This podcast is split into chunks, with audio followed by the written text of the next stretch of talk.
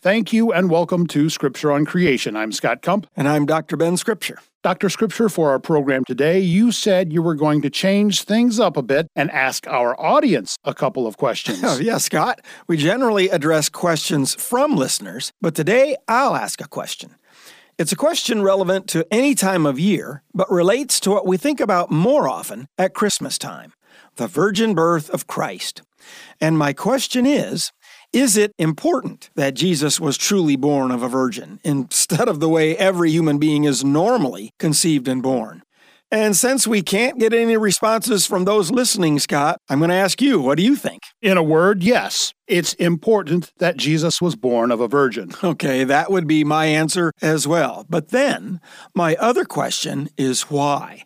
Why is the fact of the virgin birth of Jesus Christ important? Well, my immediate response would simply be because that's what Scripture says. Mm-hmm. So the integrity of the Bible is at stake. Excellent answer. I couldn't have said it better myself. And in order to confirm that Scripture does indeed say that Jesus was born of a virgin, let's read some passages that reveal this important truth. We'll find them somewhat veiled in the Old Testament and clearly stated in the New Testament. Which way should we read them, Scott? Well, I like to start at the beginning. yes, so do I. And your description, start at the beginning, is precisely what we will do. Because the first allusion to the virgin birth of the Savior is in Genesis chapter 3. At this point, the Creator has already told Adam and Eve to be fruitful and multiply. No indication of a virgin birth there. no, but even before they start fulfilling their mission, and this isn't funny, they rebel against their Creator, doing the one thing God told them not to do. And so the Lord comes to discipline them, as any good parent would do. But he first curses Satan, who took the form of a serpent and in what he says to the serpent, we read an unusual way of describing childbirth compared to the norm in the Old Testament. In Genesis 3:15, the Lord is speaking to Satan, and he says, I will put enmity between you and the woman, and between your seed and her seed. He shall bruise you on the head, and you shall bruise him on the heel. Now, that prophecy is loaded with prophetic meaning and significance, but all I want to focus on is the Lord's reference to her seed. He's referring to Eve's offspring. That's a very curious way to describe this seed that will bruise Satan's head, which indicates a fatal blow, by the way. The normal way of referring to offspring in the biblical historical narrative is by listing ancestral lineage through the father, or more accurately stated, through the males. You mean how the genealogies list a father who begat such and such a son, who then became the father of another son, and so forth? Yes, but this norm of identifying the offspring or seed as being from the father holds even when it's just a narrative about the lives of a married couple when having a child. For example, let's read what the Lord says to Abraham after he had been willing to obey the Lord even to the point of putting his son Isaac to death. Start at Genesis 22:16, Scott. By myself I have sworn, declares the Lord, because you have done this thing and have not withheld your son, your only son. Indeed, I will greatly bless you, and I will greatly multiply your seed as the stars of the heavens, and as the sand which is on the seashore, and your seed shall possess the gate of their enemies. Verse 18 And in your seed all the nations of the earth shall be blessed. So notice the Lord refers to the descendants of Sarah and Abraham through Isaac as Abraham's seed. Even though for Sarah to conceive, the Lord apparently performed a miracle. So that's the first example. Now I want to look at another example later in history. This is the oracle of Balaam when King Balak wanted him to curse Israel, but instead the Spirit of God forced him to say this. Read Numbers 22 5, Scott. How fair are your tents, O Jacob, your dwellings, O Israel. Verse 7 Water shall flow from his buckets, and his seed, he's referring to Jacob there, shall be by many waters. Now let's look at another one. It's in Psalm 89, verses 3 and 4. Ethan here is quoting God's promise to David I have made a covenant with my chosen. I have sworn to David my servant. I will establish your seed forever and will build up your throne to all generations. So we see in each case, and the Old Testament is consistent, Seed, which means offspring, is attributed to the Father. So, getting back then to Genesis 3, where is Adam in the prophecy of the seed who will bruise the serpent's head? It seems this earliest of prophecies in the Bible is an allusion to a virgin birth through which the seed of the woman and not a man will come into the world. Then, jumping forward to a reference in the New Testament, we might ask Is Paul specifically referring to that prophecy, as well as being accurate, when in Galatians he describes the birth of Christ this way? Go ahead, Scott, read Galatians 4 4. But when the fullness of time came, God sent forth his Son, born of a woman, born under the law. Now, having made that suggestion, it's important to be thorough and let all Scripture speak for itself. So I also must point out what one of Job's argumentative friends, Eliphaz, says in Job 15 14. Quote, What is man that he should be pure, or he who is born of a woman that he should be righteous? Unquote. So there's that phrase, but it's the only one I've ever found aside from the one we're discussing in Genesis 3 that expresses the idea of a person being born of a woman. But this reference in Job certainly has no allusion to a virgin birth. That verse just seems like a poetical way of saying we're all born sinners. I think that's the best way to interpret it too. But that truth, that we're all born sinners, brings us to the crucial connection between the virgin birth and Jesus' sin nature, or better said, the lack thereof. Could it be that the reason Jesus was born of a virgin was so he would not inherit a sinful nature? So he could be pure and righteous. If that is true, that's an extremely important reason for Jesus to be born of a virgin. But we'll come back to that after we look at one more reference in the Old Testament that points to a virgin birth of the Savior. The one so often read at Christmas is in Isaiah 7, verse 14. In this passage, Isaiah tells the wicked king Ahaz to ask for a sign that will confirm what Isaiah said to him was the word of the Lord. But Ahaz refuses to ask for a sign. So Isaiah says, Therefore, the Lord himself will give you a sign.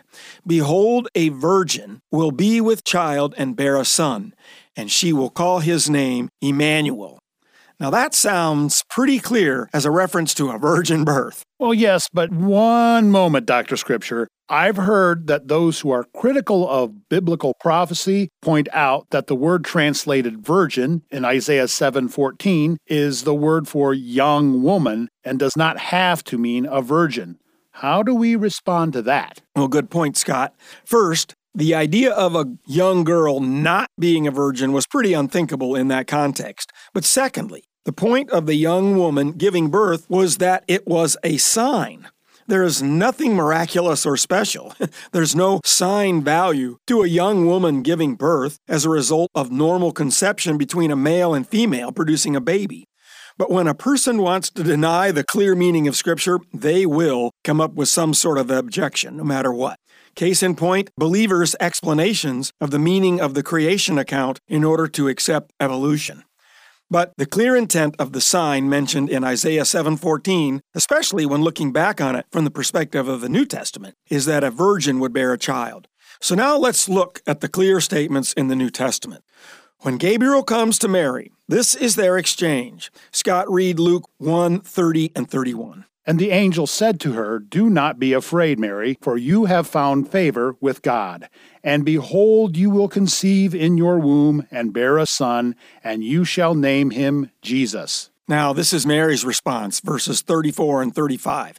And Mary said to the angel, How can this be, since I am a virgin? And the angel answered and said to her, The Holy Spirit will come upon you, and the power of the Most High will overshadow you, and for that reason the holy offspring shall be called the Son of God. Luke's account of the conception of Jesus Christ couldn't be any clearer. It's not just that the word virgin is used. Given the exchange between Mary and Gabriel, there can be no confusion between the idea of her being a virgin versus her simply being a young woman. She was a virgin. Jesus did not have a human father. Which brings us back to the idea we touched on earlier. Was there an important reason for his virgin birth? I'm sure we could come up with many, but I want to consider two. First, Mary was a sinner who needed to be redeemed like every other human being, yet her sin nature was not passed on to Jesus. A good explanation for this, which is supported in Romans chapter 5, is that the sin nature is passed on to the offspring at conception through the man. The flesh is not inherently sinful in and of itself. It's the fallen, sinful, dead human spirit that corrupts the human being and separates us from God. The conclusion then is the spirit, that fallen human spirit, is inherited from the Father. We don't know how this occurs, but apparently God created mankind to procreate this way. So, although they are intimately joined at conception and during life, the spirit is a distinct entity, different than the physical entity of our body. And that observation is supported by the account in Genesis chapter 2. Here's the description of God creating Adam in Genesis 2 7. Then the Lord God formed man of dust from the ground and breathed into his nostrils the breath of life, and man became a living being. We see God formed the physical part from the elements already created. And at this point, Adam's body was no different in essence than any other animal. It was purely material. But then the Lord endowed the body with the breath of life, a spirit, and the creature became a human being, having all the attributes of personality, which God describes as bearing his image. In fact, the fundamental attribute defining what it takes to be a person is to have a spirit. God is three persons, angels are persons, humans are persons. What do they all have in common? They all possess a spirit. So you're saying the spirit, and thus the sin nature, is passed to the offspring through the man. But you're not saying the woman does not have a spirit, are you? No, a woman absolutely has a spirit. Hers simply isn't passed on to the new human life. And Scott, the workings of these things are totally a mystery. But based on the revelation of Scripture, the results of these conclusions produce a coherent picture of the nature of man and indicate not just the importance, but the necessity of the virgin birth.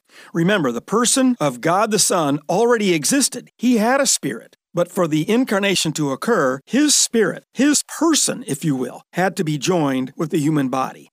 And that's what Gabriel was describing to Mary. God was going to perform a miracle in her womb, the miracle of the virgin conception.